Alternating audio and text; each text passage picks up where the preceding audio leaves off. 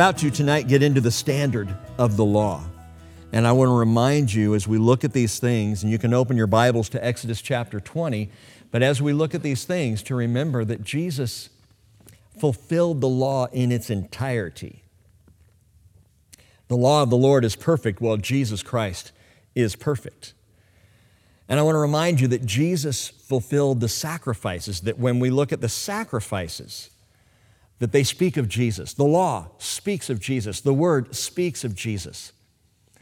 And so many of the things we'll look at tonight are here to direct our attention yet again to Jesus. I don't know about you, but I love having that constant direction. In this ADD world and in our ADD spirituality, we are so quickly diverted and yet, God constantly is calling us back. Keep looking at Jesus. Keep your eyes fixed on Jesus. Consider Jesus.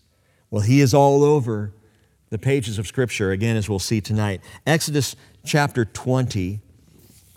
And Lord, I pray for your blessing on the hearers of your word tonight, each and every one of us, that we might be doers of your word. I pray, Lord, as I, as I wrote in, uh, to those live streaming as I chatted. I pray, Father, for my fellow sheep, for the Bridge Christian fellow sheep, because we all are in this as sheep together. We're all looking to the chief shepherd, our Lord and Savior, Jesus Christ. We come under your authority willingly tonight. We are desirous of your word tonight. And we just pray, Holy Spirit of the living God, Spirit of Jesus, would you come? and be our teacher. In Jesus' name, amen. The law, the Ten Commandments. Here we go. Exodus chapter 20, verse 1. Then God spoke all these words, saying, I am the Lord your God who brought you out of the land of Egypt, out of the house of slavery. You shall have no other gods before me. You shall not make for yourself an idol or any likeness of what is in heaven above, or on the earth beneath, or in the water under the earth.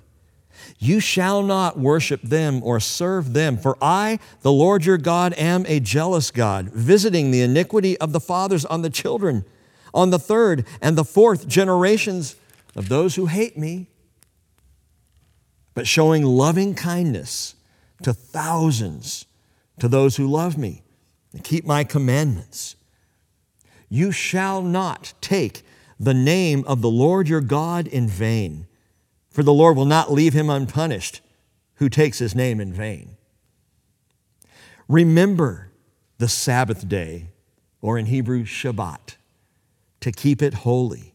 Six days you shall labor and do all your work, but the seventh day is a Sabbath of the Lord your God. You shall not do any work, you or your son or your daughter, your male or female servant, or your cattle, or your sojourner who stays with you. For in six days the Lord made the heavens and the earth, the sea and all that is in them, and rested on the seventh day. Therefore the Lord blessed Shabbat and made it holy. Honor your father and your mother, that your days may be prolonged in the land which the Lord your God gives you.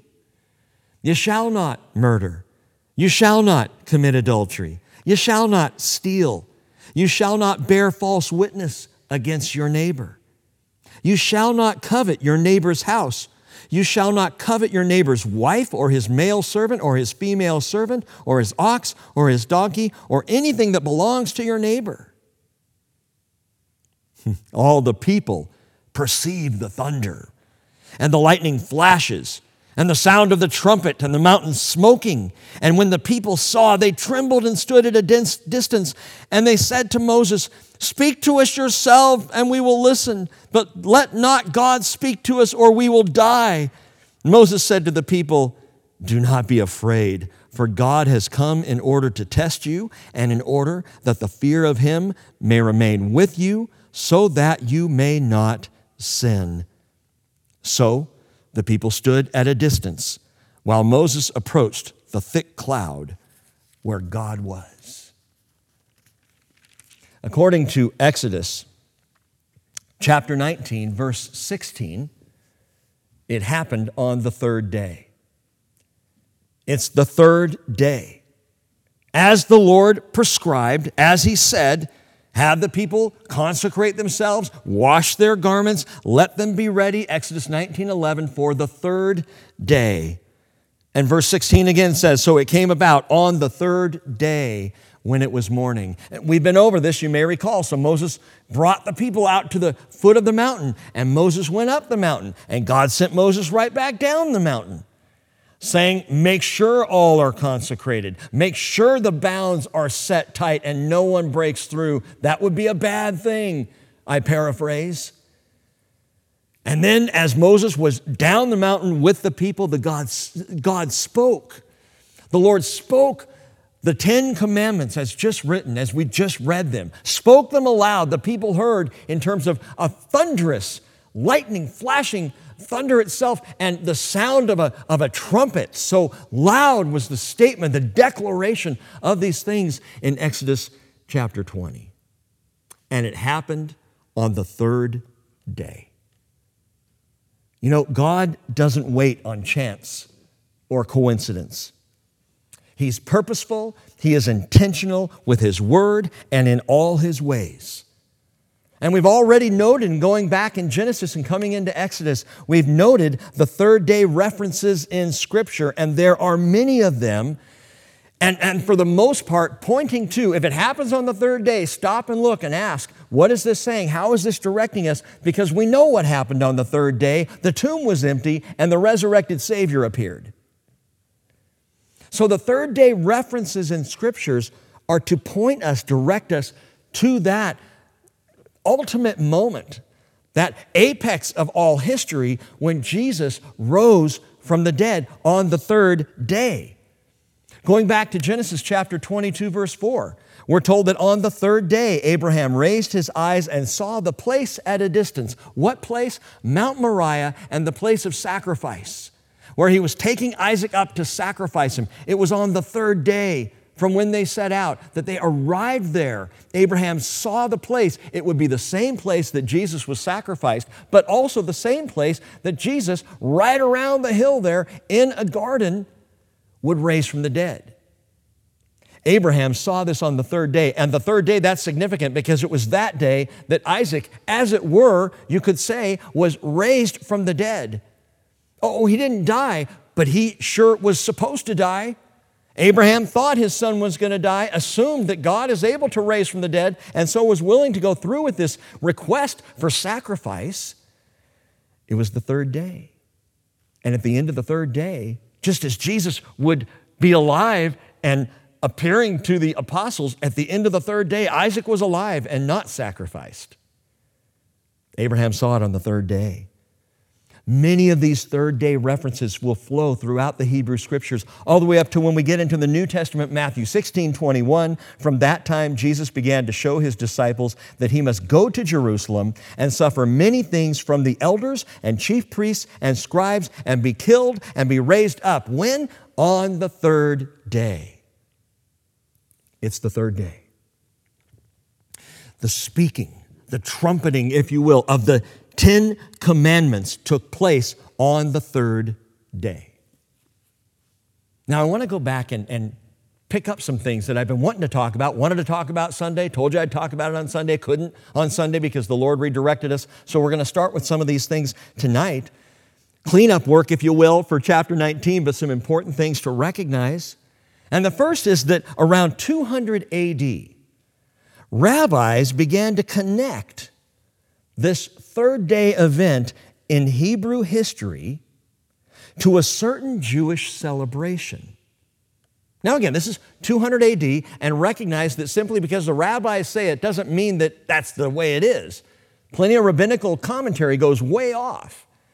But it began to be accepted, and to the point that today it is celebrated, a particular Jewish feast was connected with the giving of the law at Mount Sinai on this third day. The Jewish celebration, in short, in one word, is weeks. Weeks. The Feast of Weeks. Weeks is the word Shavuot. You Bible students have heard Shavuot. You know this is the, the festival, Exodus 34, verse 22, that would come 50 days after Passover. You shall celebrate the feast of weeks, Shavuot, the first fruits of the wheat harvest. And they would come in and they'd bring the wheat harvest and they would wave the omer, they would wave the sheaf, if you will, of wheat as a, as a worship to God, as thanksgiving for the wheat harvest. And it was the feast of weeks, seven weeks, seven weeks after the feast of unleavened bread, that is, Passover and the feast of unleavened bread would take place. And they were to count seven weeks out, 49 days, and then on the 50th day, they would hold the last major feast of the spring. You Bible students know there are the four feasts, Jewish feasts that happen in the spring, and there are three that happen in the fall. This is the fourth one in the springtime, Shavuot. But here's the interesting thing the rabbis, they looked at the calendar, they did the math, and they realized that this feast day of Shavuot coincided at least with the rough time frame of the giving of the law. That based on you know, walking through Exodus to this point, we know they're three months out from when they left Egypt. We know around the time that they left Egypt what was going on. We can timestamp a lot of this. And so they get to Sinai, and the giving of the law happens at this time, at the same time as Shavuot. Is it the same day or not? We don't know. And the Bible doesn't connect this but some smart rabbis did, and they say the giving of the law, that happened right around the time of Shavuot. Therefore, let's celebrate that. Let's make that part of Shavuot. And today, especially with a less rural world, and Israel itself as a nation, it definitely has its farmlands, but now there's more focus at Shavuot for those who still celebrate it more on the giving of the law than on the wheat harvest. And in fact, they have another name for it. They call it Matan Torah. Shavuot is sometimes even just called Matan Torah, which means giving of the law. And they see this as the birthday of Judaism.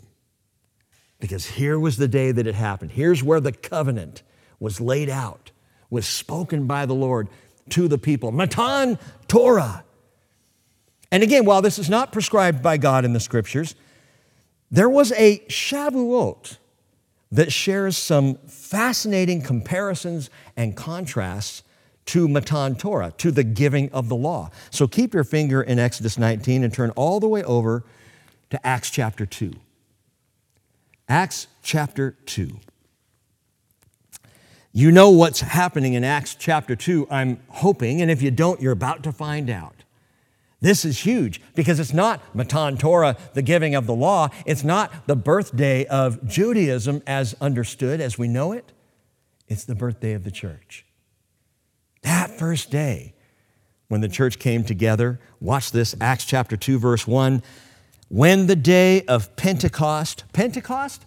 Uh, 50.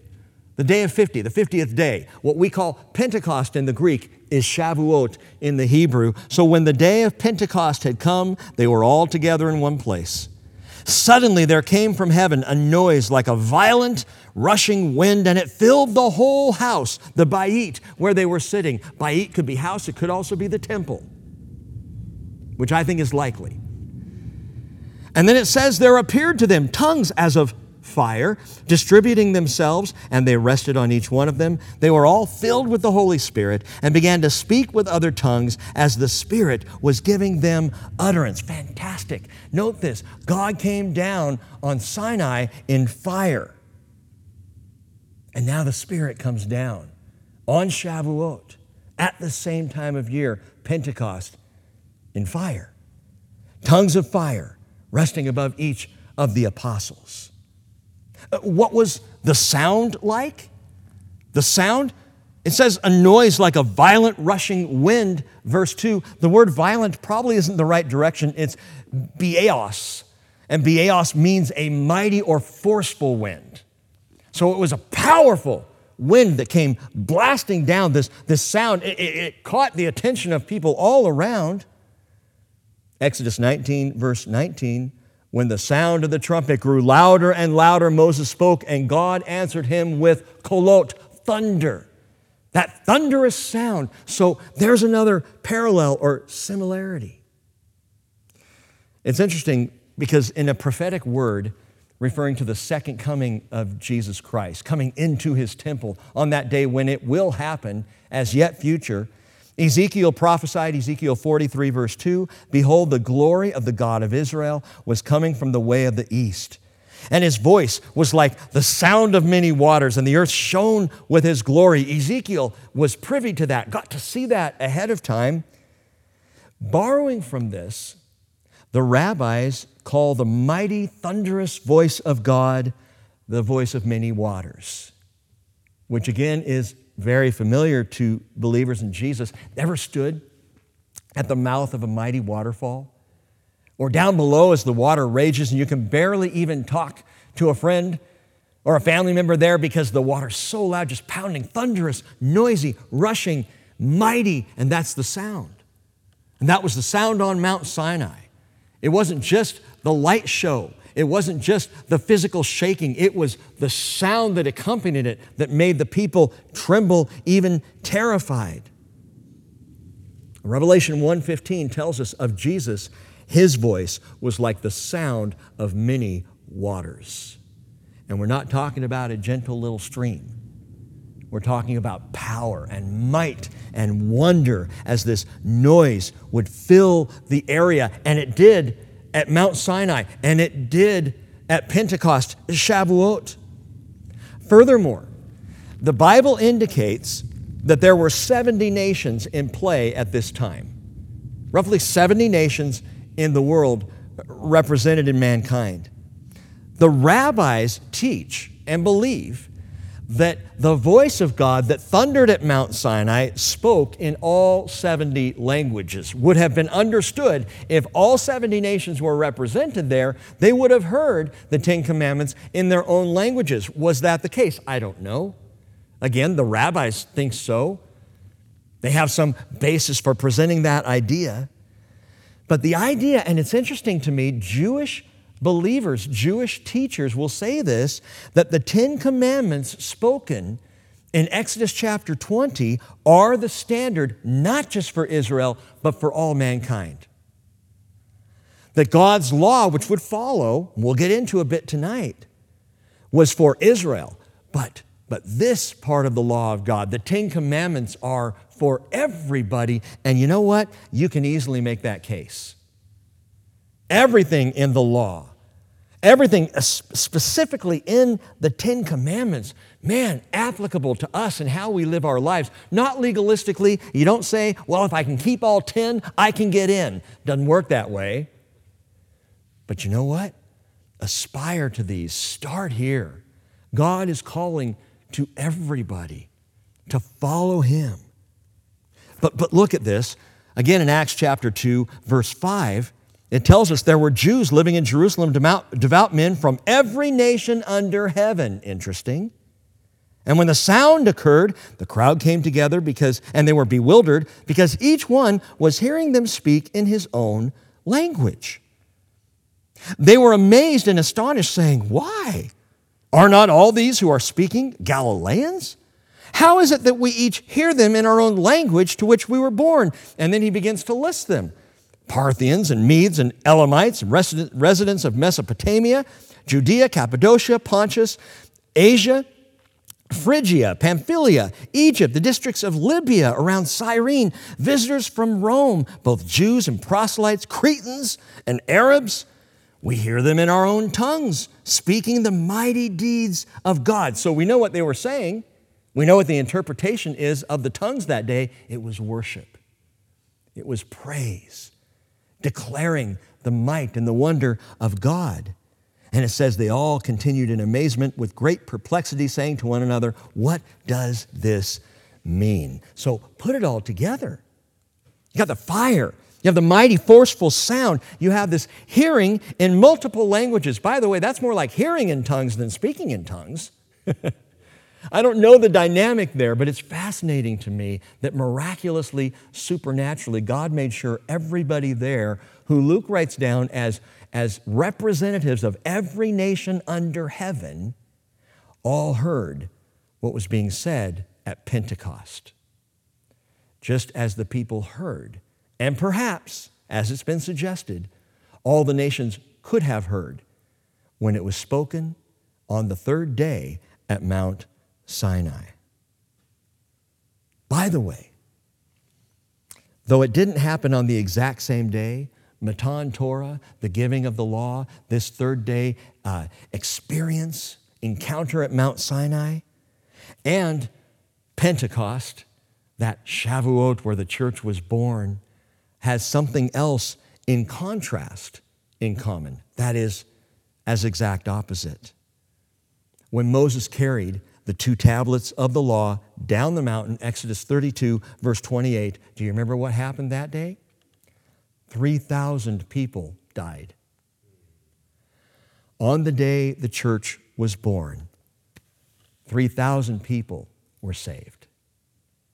In a parallel that's dramatic and contrasting, for you see, the law of the Spirit of life in Christ Jesus has set you free from the law of sin and death.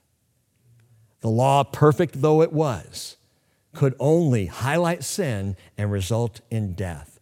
The law of the Spirit of life in Christ faith in Jesus, who kept the law perfectly. Therefore, we can stand behind him and trust in him because he did what we couldn't do. And we put our faith in him and come under the law of the Spirit of life in Christ Jesus. That's Romans chapter 8, verse 2. And so the third day giving of the law was not only a shadowy precursor to freedom and to life and to resurrection, but also one other thing to note here to ascension to ascension. We get a picture of, on this third day, of an ascension experience. Look again at Exodus 19, verse 16. That it came about on the third day when it was morning. There were thunder and lightning flashes, a thick cloud upon the mountain, and a very loud trumpet sound. And it's the first mention of a trumpet in the Bible. And then if you look further in the chapter, verse 19 of Exodus chapter 19 says, When the sound of the trumpet grew louder and louder, Moses spoke with God, and God answered him with thunder. The Lord came down on Mount Sinai to the top of the mountain, and the Lord called Moses to the top of the mountain, and Moses went up. And I have highlighted the beginning and the end of verse 20. The Lord came down, and Moses went up. Because that's my expectation. That's my plan. Well, it's God's plan. You see, what happened on that day was the first trumpet sounded in Scripture.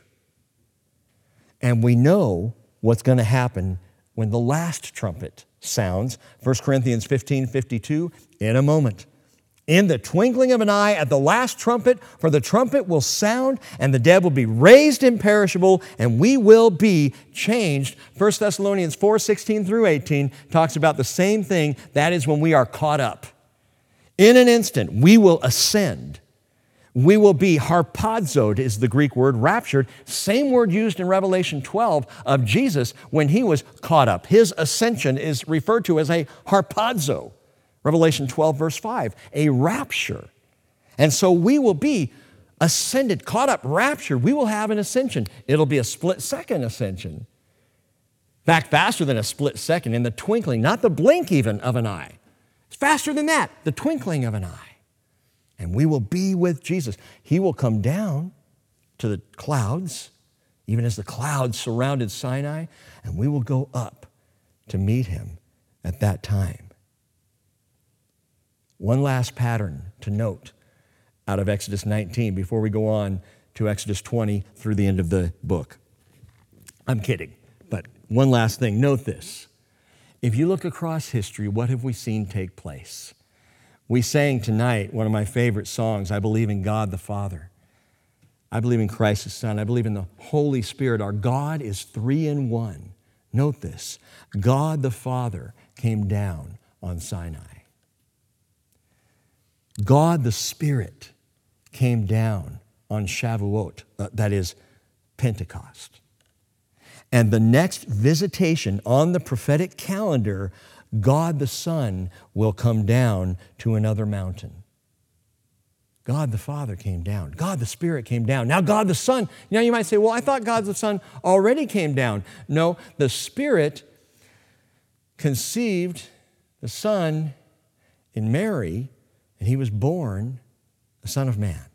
Still God, Emmanuel, God with us, but it's not the God come down picture that you might think of. Not like God coming down as God at Mount Sinai, not as God coming down as God on Pentecost. Jesus came and set aside his godness, his glory, to be seen simply as one of us. But Jesus Christ, as God the Son, will come down. And I'm not talking about the rapture of the church. He's only going to come as far as the clouds. We'll meet him there. The Bible's very explicit about this. Another coming down that happens after the rapture. The rapture happens first, we'll be caught up. After that, God the Son comes down in what Titus 2:13 refers to as the glorious appearing what we call his second coming, or in Greek, the parousia. And Zechariah chapter 14, verse 4, in the Hebrew scripture says, In that day his feet will stand on the Mount of Olives, which is in front of Jerusalem on the east. And the Mount of Olives will be split in its middle from east to west by a very large valley. And do you know when that happens? On the third day. On the third day. How do you know that? Another prophecy. Hosea chapter 6, verse 2. He will revive us after two days. He will raise us up, says the people of Israel, on the third day, that we may live before him. What does that mean? They talk about Hosea chapter 6. Look it up on your own time. Chapter 6, verses 1 and 2. Man, this has been a tough go.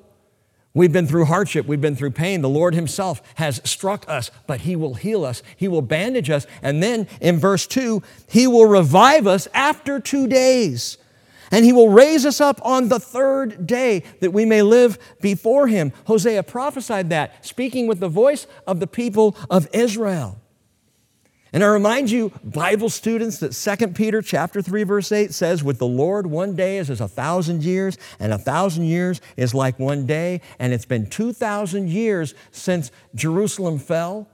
2,000 years of what we call the church age, 2,000 years where God's dispensation, big Bible word, dispensation, God's administration, God's work in the world has been through the church for two days, 2,000 years.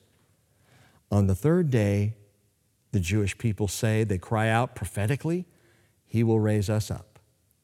And I believe that is prophetic of the millennial kingdom when the people will be rescued and they will rise on that third day to enter the glorious kingdom.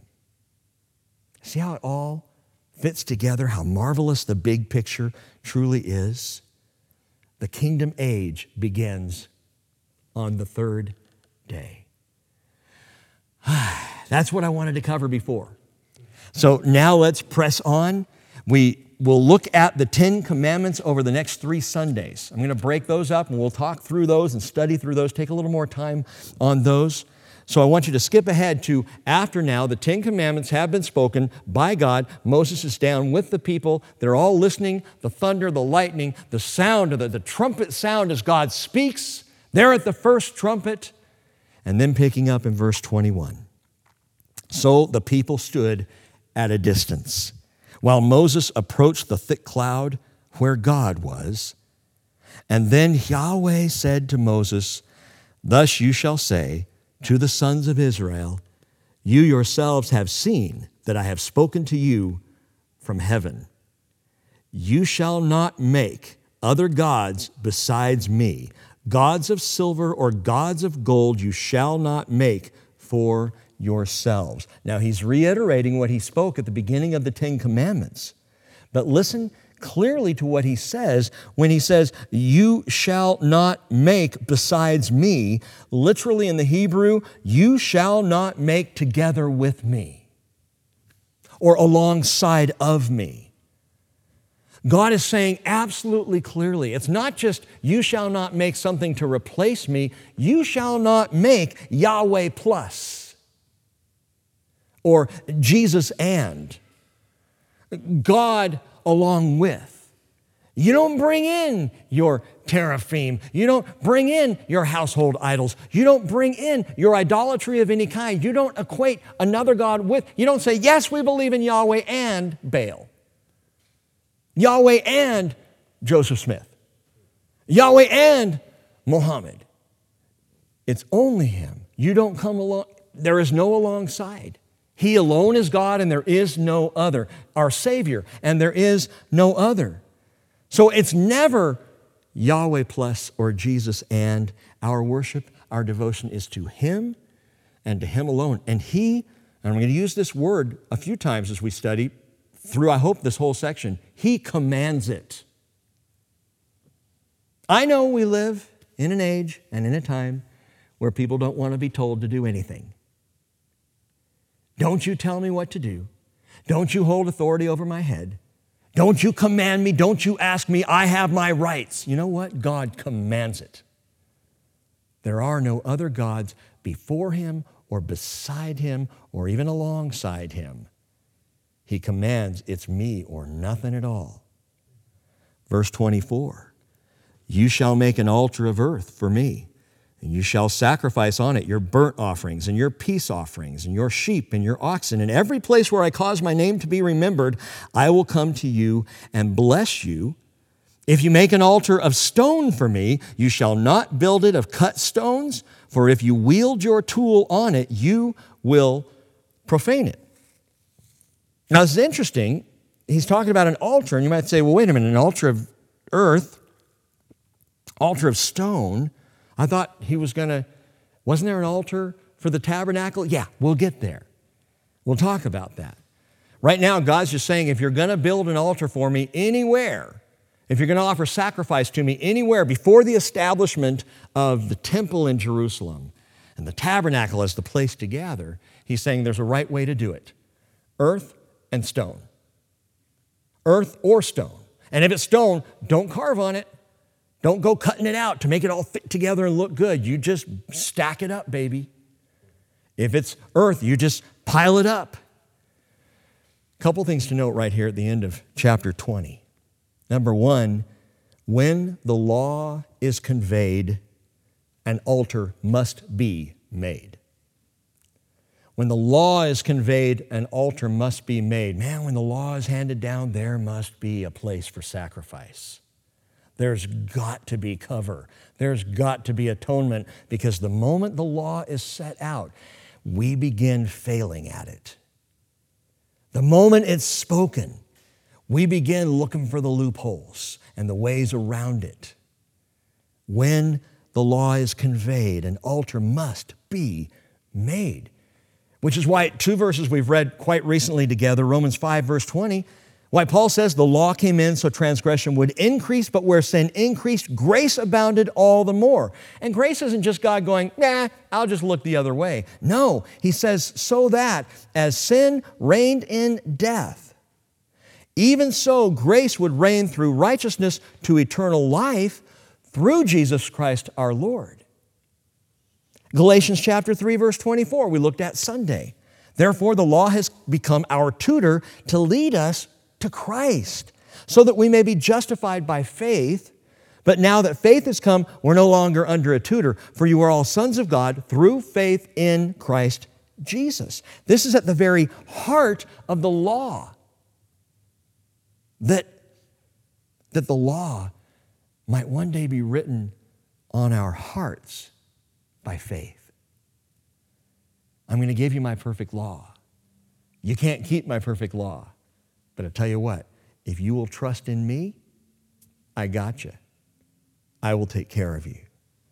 Jeremiah 31, verse 33, the prophet said, the Lord said through the prophet, This is the covenant which I will make with the house of Israel after those days, declares the Lord. I will put my law within them, and on their heart I will write it, and I will be their God, and they shall be my people. The law doesn't just vanish, the law doesn't just go away. It's perfect, it's true. God says, I want to get it into you. I want to write it on your heart. I want you to love it and follow it out because we are in this together. But, but note this look at the description of the acceptable altar of God. What He requires, what He demands, what He says, I command, this is what I want for an altar earth or uncut stone. It was not to be carved, ornate, artsy, creative. God says, My altar, plain and simple. Keep it simple. Earth or uncarved stones. I think that's beautiful because we know one day the altar would be a plain wooden cross. Why? Because the bottom line is it's not about the altar, it's about the sacrifice.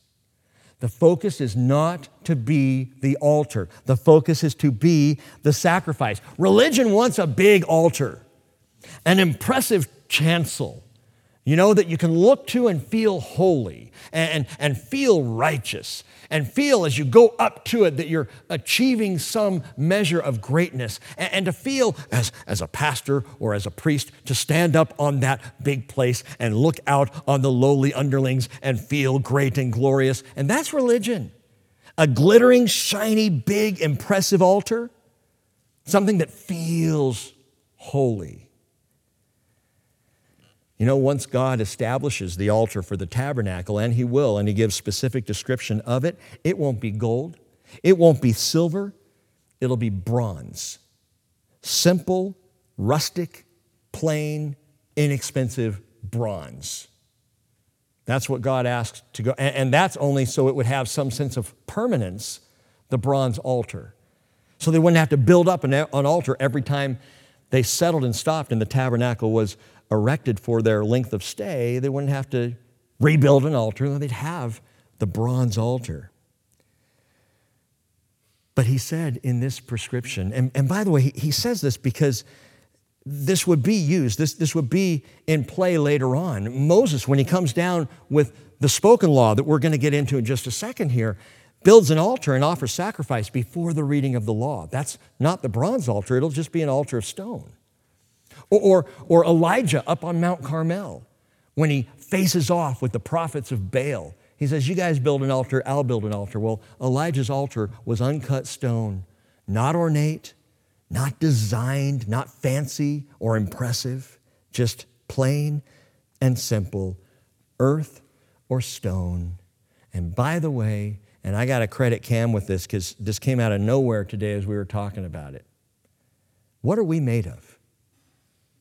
We're made of earth. We are people of dirt. I looked it up just to double check. Oxygen, carbon, hydrogen, nitrogen, calcium, and phosphorus. Those are the chemical elements in the human body. And by the way, those are shared chemical elements with dirt. As the Bible says, and we studied back in Genesis, dust to dust. God made Adam from the dust of the earth. We're dirt. We're earth. We are, you could say, earthen altars. 2 Corinthians 4, verse 7, we have this treasure in earthen vessels. That's my favorite translation. Some Bibles say jars of clay, other Bibles say different things. The word is earthen, as in earthenware. Made of earth. This treasure in these earthen vessels, so that the surpassing greatness of the power will be of God and not of ourselves. And that was the point of the altar. Give me a dirt altar. Give me a stone altar because the altar is not the thing. The sacrifice and the glory of God, that's the thing. That's the focus. And we have a choice in this life. I can be I can be dirt or I can be altered. I can be earth or I can be an altar for God. You see, Paul goes on in 2 Corinthians 4, verse 8, he says, We're afflicted in every way, but not crushed perplexed, but not despairing. Boy, that line right there, does that not describe the church today? You and me right now? I'm perplexed. I am. How to handle this season, how to move forward. I, I, I don't profess to be Mr. Wisdom on these days. I'm perplexed, but I'll tell you what I'm not. I'm not despairing. I'm not worried about it.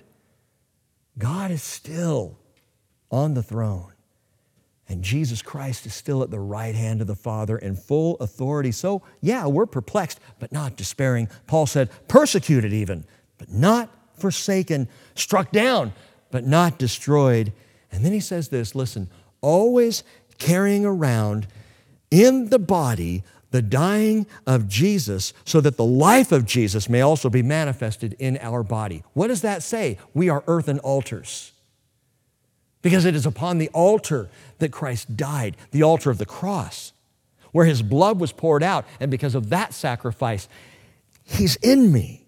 Christ in me, the hope of glory, Paul writes. I mean, that's just mind blowing. And the altered life is the one that bears the treasure of the sacrifice of Jesus wherever you go. Covered by the blood, washed clean by that perfect sacrifice of Christ. That this earthenware altar bears forth Jesus. The lamb sacrificed and the lion in his glory. Altars of earth or stone. Which it going to be for you? Some people are altars of stone. Stony hearts, they're hard hearted, they're shut off to God, and so they will never receive the sacrifice. Live the altered life. If you have never accepted Jesus Christ as your Lord and Savior, what are you waiting for? He is the only one who can alter your life for all eternity to what is good and perfect and loving and holy and true. The altered life. And those of us who have received Jesus, remember you are an earthenware vessel, but you are filled with the treasure of the Spirit of God Himself, of Jesus Himself residing with you. When He calls us His treasure, as we talked about last week, that's because in us is His treasure. He the Lord Jesus is our treasure. Well, verse 26. So, still speaking of the altar, he says, And you shall not go up by steps to my altar, so that your nakedness will not be exposed on it. That's a little embarrassing, a little surprising.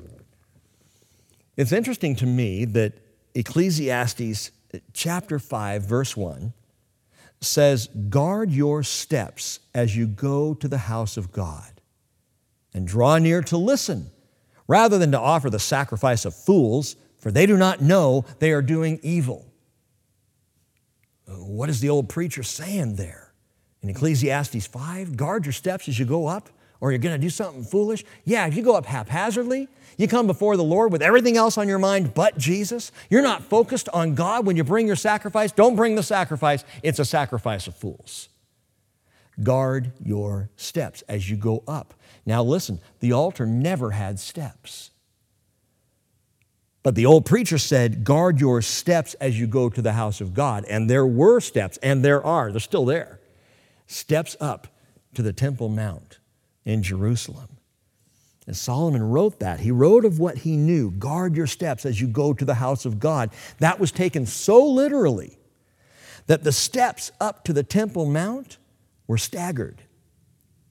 That is not like, you know, Island County Code, which says the steps have to be a certain number of inches from step to step as you go up because we can't walk on anything that's not perfectly measured. No, what Solomon did in building steps up to the house of God was he staggered them at different heights. And it's like that. If you go to Jerusalem today and you go to the eastern side or the, the south end of the Temple Mount, the old steps are there. It's marvelous. And we often do Bible study right there. We'll sit down and open up the Word, and more and more, there have been other groups all over the place, you know, on the southern steps. But if you walk up those steps, you pretty quickly realize these things are not even. Didn't these people understand Island County code? Of course, they understood code in those days, but it was intentional that every step was of a different height so that you had to stop and pay attention when you were going up to the house of God. That's beautiful to me.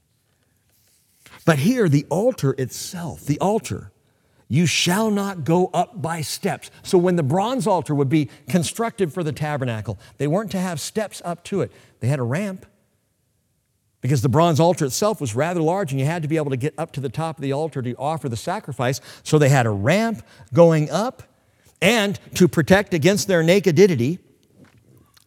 Not sure if that's a word, but to protect against it, the priestly attire included Exodus 28, verse 42. You can't make this up linen boxer briefs. So they had robes, linen robes, the priests performing their priestly duty, the robes would go down ankle length, full length robes that they wore.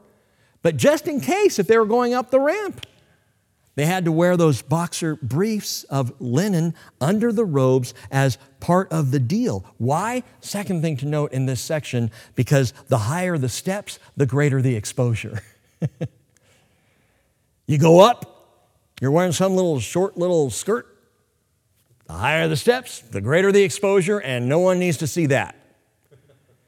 Especially when you're coming into worship. You know, I, there's something, total side note here, but we're lacking propriety and modesty when we come before the Lord. In our Christian worship today, and I'm not saying we have to go back to suits and ties. I used to wear them as a kid in Southern California, sweltering all day long. But that we understand how we are presenting ourselves to God when we come to worship because it's for Him and about Him. And, we ought to think about those things. Well, I wanted this morning to wear short shorts. Well, that's good for you. Maybe that's what you want, but how about some modesty for the Lord? And how about recognizing the body of Christ around you, others that could be distracted as you're going up in that short skirt? Don't go up steps. Listen, the higher the steps, the greater the exposure. And isn't that true? Isn't that true? You go up and the higher you get, and the more authority you take, and the more you are above other people, the more you're exposed. The more everybody sees your flaws and your failures and your inabilities and your nakedness. The higher the steps, greater the exposure. Better to bow before the Lord. Better to, to bow down in humbleness than to be exposed by my own delusions of grandeur. Oh, I've done so much, I've accomplished so much, I have so many people under me, under me. Well, if people are beneath me, I'm exposed. The Lord says, no steps, no steps up to my altar. That, by the way, is the high standard of the kingdom. Keep that phrase in mind the high standard of the kingdom. Matthew 20, verse 25. Jesus called the 12 to himself and he said, You know that the rulers of the Gentiles lord it over them, and their great men exercise authority over them. Translation, they're up on high steps. But Jesus says, It is not this way among you. Whoever wishes to become great among you shall be your servant. That's the high calling of the kingdom. That is the highest standard we can attain to, and that is being a servant. I know we say that in church. I know it's talked about. It sounds really holy and humble to go, yes, we're going to be servants. But when it really comes down to it, who's willing to take the muddy, messy job? Who's willing to serve the Lord by emptying the trash cans and cleaning the toilets? And I'll tell you what, there, there are three people, four actually, on my mind right now as I think about this Alice, Jane, Dean, and Jem who keep this place clean and keep it running and mow the grass and, and, and clean the toilets. And there are several others who have come alongside to help at different times. And I'll tell you what, they're going to be first of the line in the kingdom. Well, all the pastors are in the back going, How come I'm not first? Because it's a servant. That's the call. But the command, again, with earthen or stone altars. This is, this is if there were going to be altars built in other places, which was allowable until it was established. That is until the tabernacle would come to rest at Shiloh in the land of Israel. For 150 years, that was where they needed to go for sacrifice. Or when the temple was constructed on Mount Moriah, they would go there for sacrifice. But to have a place and offer sacrifices to God, it had to be earth or stone. If it was anywhere else, I mentioned, I, I, don't know if I mentioned this in the teaching yet. I mentioned it to our staff earlier today. We were talking about Jeroboam's altar, one that was unearthed, discovered at Tel Dan in the north of Israel. We visit it every time we're in the land. And Jeroboam's altar has high steps leading up to it, steep steps. In direct violation of the law of God, you don't have steps up to my altar. Why the high steps? Because it's impressive to be up there on that height offering sacrifice, and the priest would do that in complete nudity. God says, We're not going to do it this way. We're not going to have elevated altars and, and impressive signs and, and naked priests running around in their rituals. By contrast, God established a modest, simple, unpretentious standard for his people. John 4 24, God is spirit. And those who worship him must worship, Jesus said, in spirit and in truth. Now, chapter 21. And we're not going to get through the whole chapter, I can already tell you tonight, but we're going to punch into it just a little bit. Chapter 21, verse 1. Now, these are the ordinances which you are to set before them. Ordinances, note this, it's important. We've just made a shift in what's happening. We've just come to what's called the mishpatim. Mishpatim from the word mishpat, and it means judgments, it's civil laws, it's civil rights, it's the Bill of Rights. So, picking up now in chapter 21, what changes is now we're coming to the Bill of Rights for the people of Israel. Chapter 20 was God speaking, God's law and His truth, and it is about Him, but now it becomes more about the people themselves and their interactions one with another, the mishpatim, the civil rights. Note this there's a, there's a pause for a clear distinction to be made between the Ten Commandments, which the people heard, and now the law, chapters uh, 21 all the way up through chapter 24, the law to be heard or, or, or to be written down and heard by Moses and spoken then to the people. The spoken Ten Commandments we could call the law of God. The mishpatim, or the ordinances which follow, chapters 21 through 23, are literally called in the Bible the book of the covenant.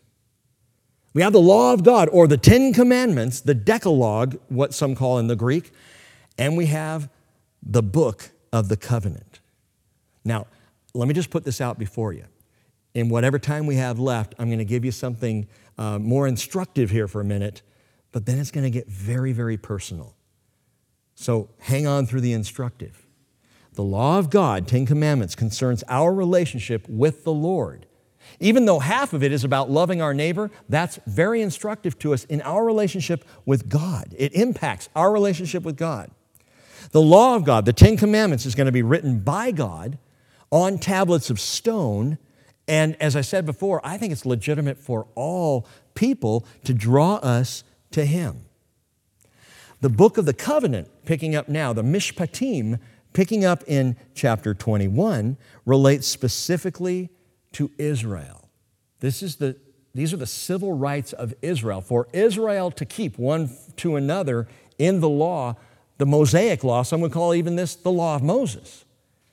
Now, God's giving it, but it's their legislative Bill of Rights. And it's going to be written down, handwritten by Moses. Ten Commandments on the tablets. The law, uh, the Mishpatim, handwritten by Moses. The phrase book of the covenant we'll see in Exodus 24, verse 4 and verse 7. It tells us that Moses wrote down all the words of the Lord.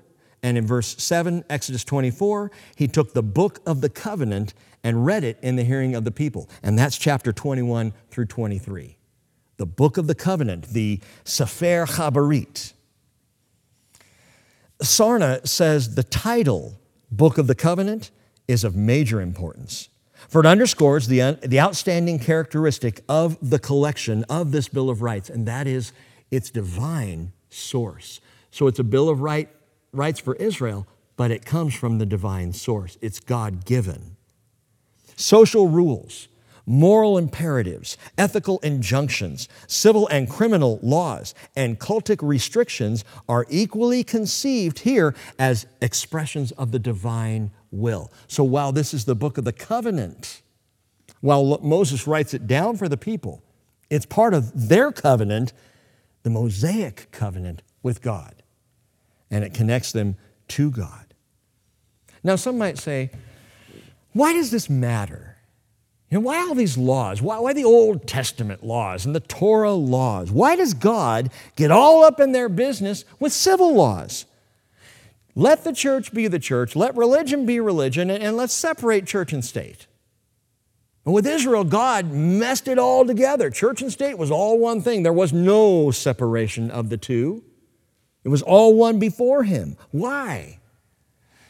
Because the Lord can't just have a law that's exclusive between Him and me. Did you hear me on that? God can't have a law that's exclusive to Him and to me. Why? Because God is love. Therefore, intimately involved in how we relate to one another. His law has to include all of his people and how they treat each other because how they treat each other is reflective of how they are in relationship to him. You can't love God without loving his people, period. And that's hard. It's real easy to say, I love God who I haven't seen. It's a little bit more difficult to say, I love so and so who I have seen. I didn't really like what I saw. But 1 John 4, verse 20, and it is so convicting, but we have to hear it again. If someone says, I love God and hates his brother, he's a liar. For the one who does not love his brother whom he has seen cannot love God whom he has not seen. And this commandment also we have from him that the one who loves God should love his brother also. And so, as we come into the book of the covenant, this is about Israelite relationships because God's involved, because God is love, and He wants to teach them what that looks like on a very practical level. And what's interesting is, of all places, God begins the book of the covenant with the humane treatment of, are you ready for this? Slaves. Slaves. Verse 2 If you buy a Hebrew slave, he shall serve for six years. But on the seventh, he shall go out as a free man without payment. That is, he doesn't have to buy his freedom, he's just set free. Doesn't cost him a thing in year seven. If he comes alone, he shall go out alone. If he's the husband of a wife, then his wife shall go out with him. And the bottom line, as we begin the book of the covenant, is treat your slaves fairly. So I'm going to go home and do that. Listen, Treat your slaves fairly, he says. And no man could remain a slave, no woman could remain a slave more than seven years. Six years, and in the seventh, you go free. That was the deal, regardless of the agreement at the outset. Sadly, tragically, right here, these two verses, this passage has been used in history and abused to justify slavery in Britain in America's past to say, well, it's right here in the Bible, and therefore, you know, we can, we can have slaves. And so human trafficking began. Even more recently, this very same passage has been misused and abused to criticize the Bible as irrelevant or culturally immoral. it's neither. It's neither a justification for human trafficking, nor is it culturally irrelevant or immoral. But those who co opted Scripture or, or criticized the word failed to use, forgive me, but the other 99.9% of their pea brains to pause and look at the context. What is being said here? What is this really about? First of all, understand slavery has never been sanctioned by God, nor was it established by God. Slavery was already deeply entrenched in the civilized world of the day. So, God bringing this law of the treatment of a slave was to bring fairness and justice and compassion into what was already going on in the culture. Let me put it this way God didn't initiate slavery, He relegated it, or, or no, regulated that's even better. He didn't relegate slavery, he regulated slavery. I like that better. Write that down. God didn't start it off. God didn't say, hey, let's do this slavery thing and here's how you do it. No, it was already going on. And so he said, I'm going to give you regulations to be fair to those enslaved. But more than that, and get this, the slavery here was not human trafficking. That has never been okay with God. The slavery here could also be defined as indentured servitude. These are those who, uh, sometimes because of, of poverty or great debt, got to the end of their rope and had no other alternative but to enter into an arrangement by which they could receive salary, they could work as an indentured servant for a period of time. And God stepped in and said, In that situation, I'll allow it for six years. But in the seventh, my son, my daughter must go free. That's what we're talking about here. By self sale, a person could who was desperately poor, could gain a measure of security here, but also know it was not for the rest of their life. No, they could walk out a free person six years later and the debts would be erased. Because God is into erasing debt. Did you know that? God loves to take debt and wipe it clean. That's how he thinks, how he functions. And by the way, notice also that it is a brother. It's an Israelite. If you buy a Hebrew slave, it's one of your own. We're not talking about human trafficking from another continent or another race. It's among the Jewish people. If you buy a Hebrew slave, this is how you are to treat them, how to treat a brother or a sister who enters into that arrangement with you. Deuteronomy 15, verse 12, uh, underscores this. If your kinsman, a Hebrew man or woman, is sold to you, then he shall serve you six years, but in the seventh year you shall set him free. And I love this passage because there is a profoundly piercing implication here. Remember what I said a few minutes ago? The high standard of the kingdom. What is the high standard of the kingdom? It's a servant, a slave. Listen to verse 4. If his master gives him a wife, and she bears him sons or daughters, the wife and her children shall belong to her master and he shall go out alone. Now, again, this is within the six year contract, right? But, verse 5, if the slave plainly says, I love my master, my wife, and my children, I will not go out as a free man. Then his master shall bring him to God. He shall bring him to the door or the doorpost and his master shall pierce his ear with an awl. Rabbis tell us it was the right ear, and he shall serve him permanently. Listen, people who are under a veil, who don't understand what God is doing here, who don't understand the law, the rabbis say that this was a punishment. They say the piercing of the ear with an awl and becoming an indentured slave for life is a punishment for someone putting themselves back into slavery like they were into Egypt and they do not understand grace. And it doesn't explain what's truly happening here.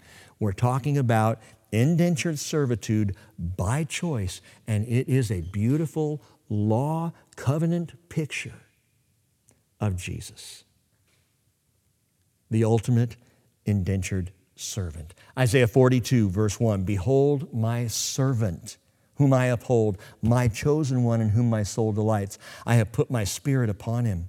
He will bring forth justice to the nations. He will not cry out or raise his voice, nor make his voice heard in the street. A bruised reed he will not break, and a dimly burning wick he will not extinguish. No, he will faithfully bring forth justice. It's one of the servant songs of Isaiah, and it speaks of Messiah, the servant Jesus. Philippians chapter 2, verse 6, who, although he existed in the form of God, did not regard equality with God a thing to be grasped, but emptied himself, taking the form of, in the Greek, a doulos, a bondservant or a bond slave, the lowest form of servitude in the Greco Roman world. And Paul says that's what Jesus became. And Jesus set the standard for us. For every man or woman who would follow after him to aspire, get this, to aspire to the high and glorious office of bond servitude, the office of the slave. Paul got it. He referred to himself often as a bondservant of Jesus Christ. Peter got it. He referred to himself the same way.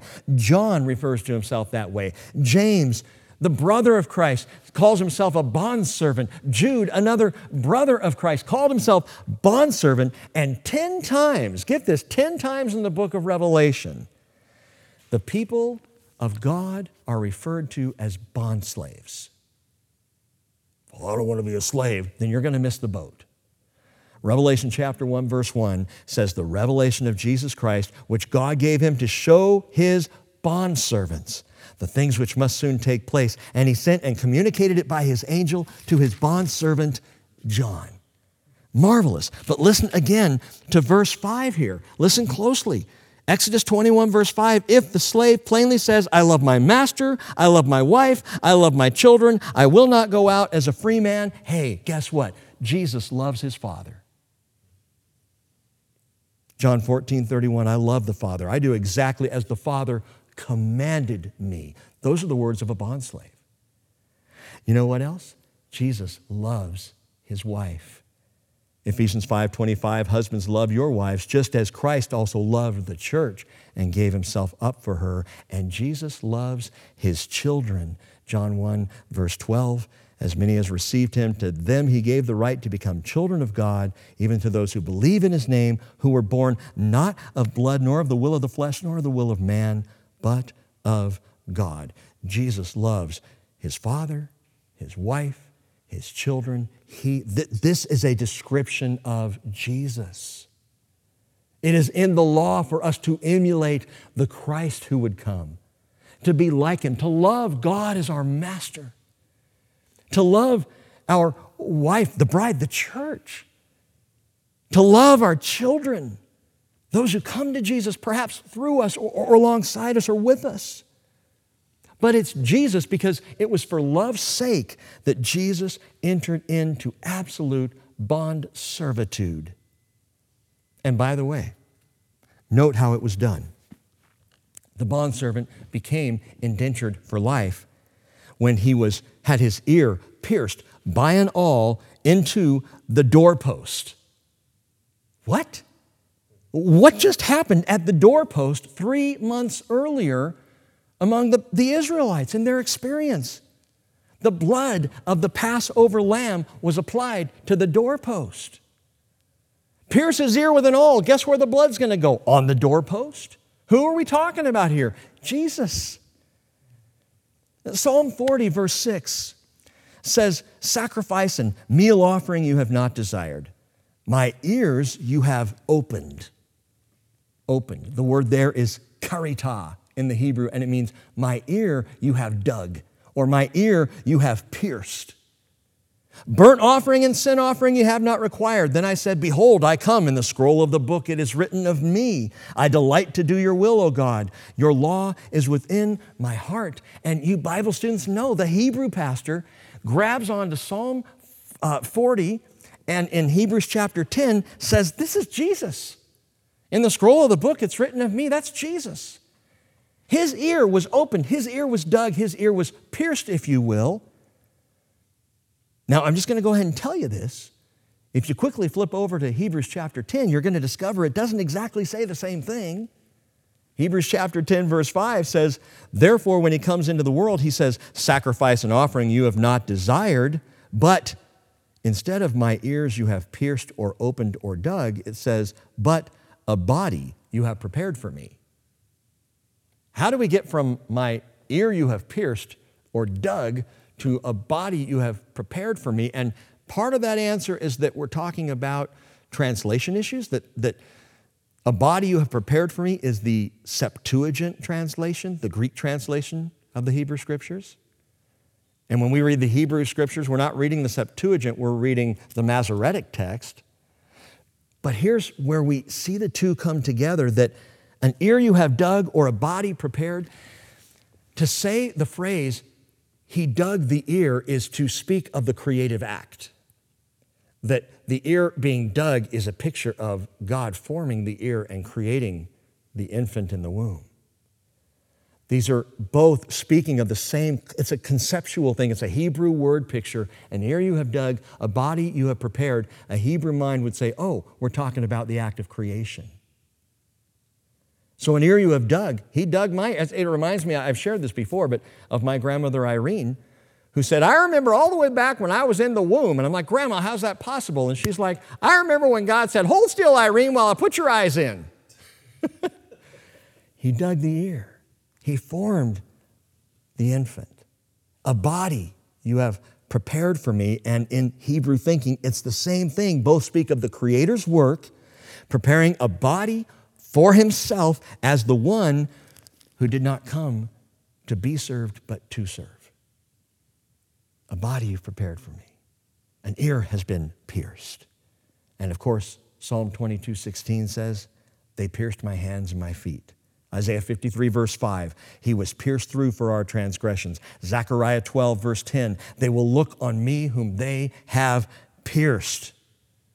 And by the way, as the servant comes to the door and leans up against it and puts that lobe of his ear against the doorpost, and they take that awl, that little nail, stick it up against, I mean, this is, this is painful piercing. There's no anesthesia for this. Puts his ear next to the doorpost, takes the awl, drives it through. Guess who's watching? His wife, his kids. What does it say to them about how much dad loves them that he refuses to cease being a servant? That he sets aside his freedom for their sake? That he loves his master. What does it say to the master? He loves his wife. What does it say to the wife? He loves his children. What does it say to them? That he never wanted to lose his family, and that's what Jesus did for you and me. He became an indentured servant, not just for life, but for eternity. As the piercings in his hands and feet will forever prove. As John said in Revelation chapter 4 and 5, I saw one as a lamb slain. Saw the wounds. After Jesus' resurrection, put your fingers in my hands and, and here in my side. The wounds were still there. And Jesus did this for his love for his family, and this lasted indefinitely. This was a permanent indentured servitude. Luke chapter 12, verse 37 says, Blessed are those slaves whom the master will find on the alert when he comes. Truly, truly, I say to you, he will gird himself, have them recline, and will come up and wait on them. Why would Jesus do that? Because he knows how. Because he didn't come to be served, but to serve. Do you think that was just for 33 years? That's the nature of Christ Jesus. He is at heart a servant. That's why he commands it of us. That's why he invites us to serve. And it may be the most scandalous truth in all the kingdom. But don't ever forget this, brothers and sisters, that the highest place of honor in the kingdom of God belongs to the servant. Jesus holds that seat as the highest place of honor. Matthew 20, verse 26 says, Whoever wishes to become great among you, Jesus says, shall be your servant. And whoever wishes to be first among you shall be your slave, just as the Son of Man did not come to be served, but to serve and to give his life as a ransom for many. You know, that's like all purpose flour. It's just, what do you need me to do? That is the heart of a follower of Jesus Christ. By the way, that's the heart of my bro, Pastor Jake. Just got to say that to you all.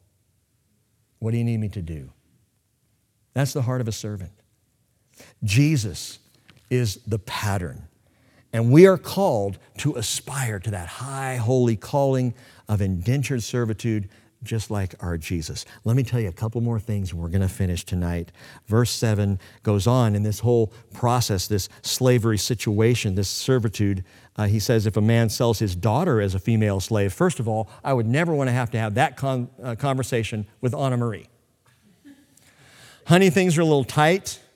Budget's a little tight. We need a little extra. So um, I want to introduce you to your new master. and this could happen in Israel. If a family become desperately poor, the father could have his daughter enter into service. Now, it wouldn't be like she becomes a slave. He's selling her off as a slave. No, more like a maidservant to work in the house. And by the way, there's compassion here because he's offering her because he knows she will be taken care of.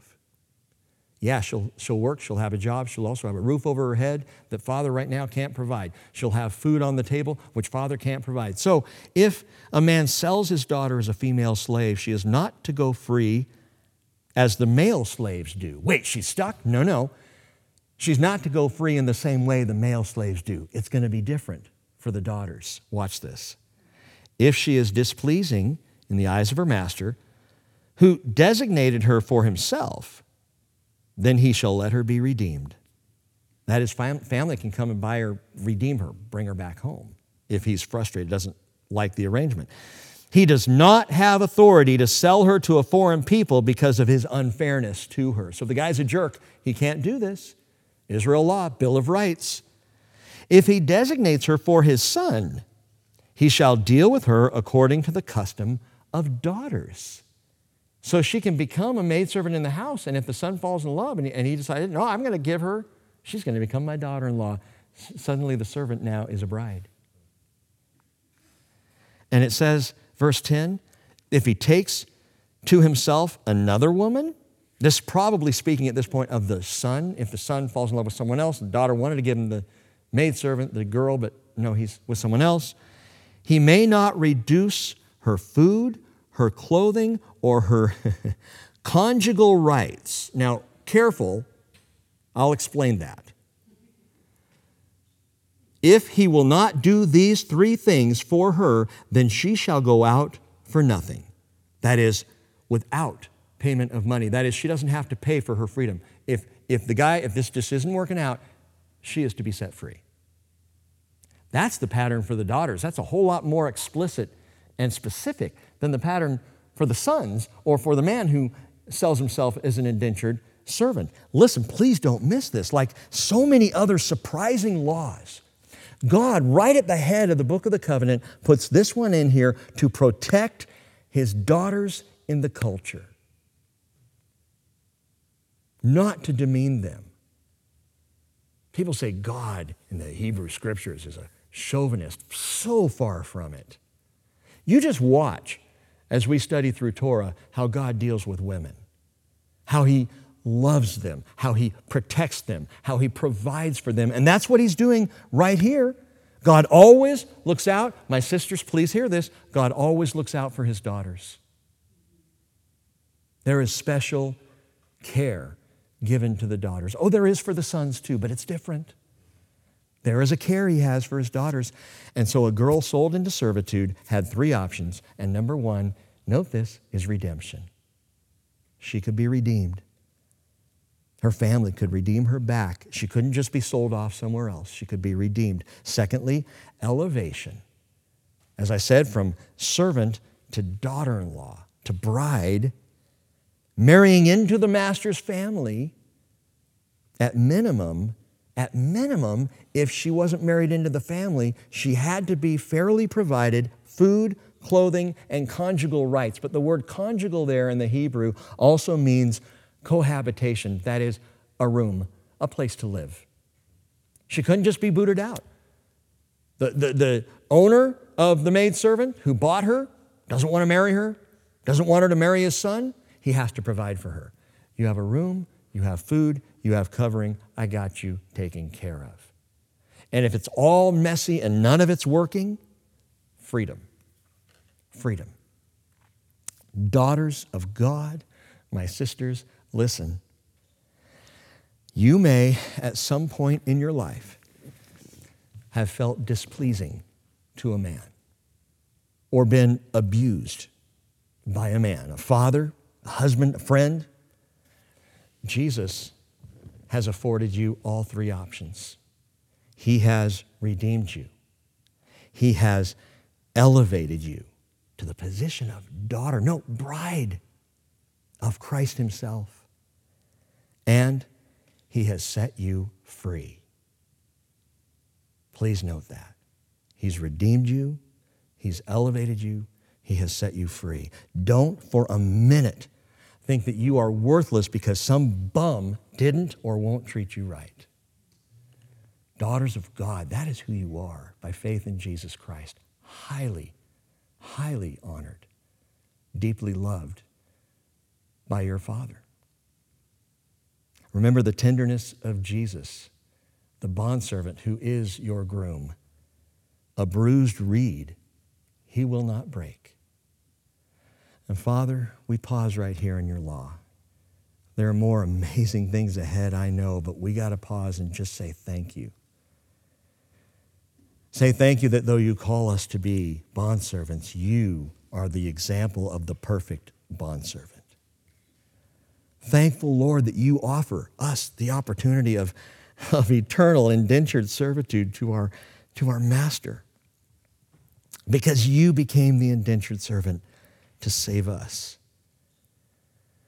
Father, I, I got to add this prayer, and it's for my brothers, especially specifically my married brothers, but even my unmarried brothers, that we would look at your daughters as your daughters. That we would treat them with the kind of love and honor and dignity and respect that you have offered. I pray for my married brothers as for myself that we would look at our wives as precious and unique and special because they are your daughters first.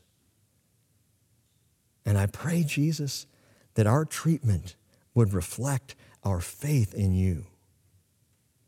And that our sisters would feel loved and, and honored and cherished. And I pray in the household of God that we all would exalt Father in serving together. Thank you for your word tonight. Lord, would you seal this to our hearts in Jesus' name? Amen.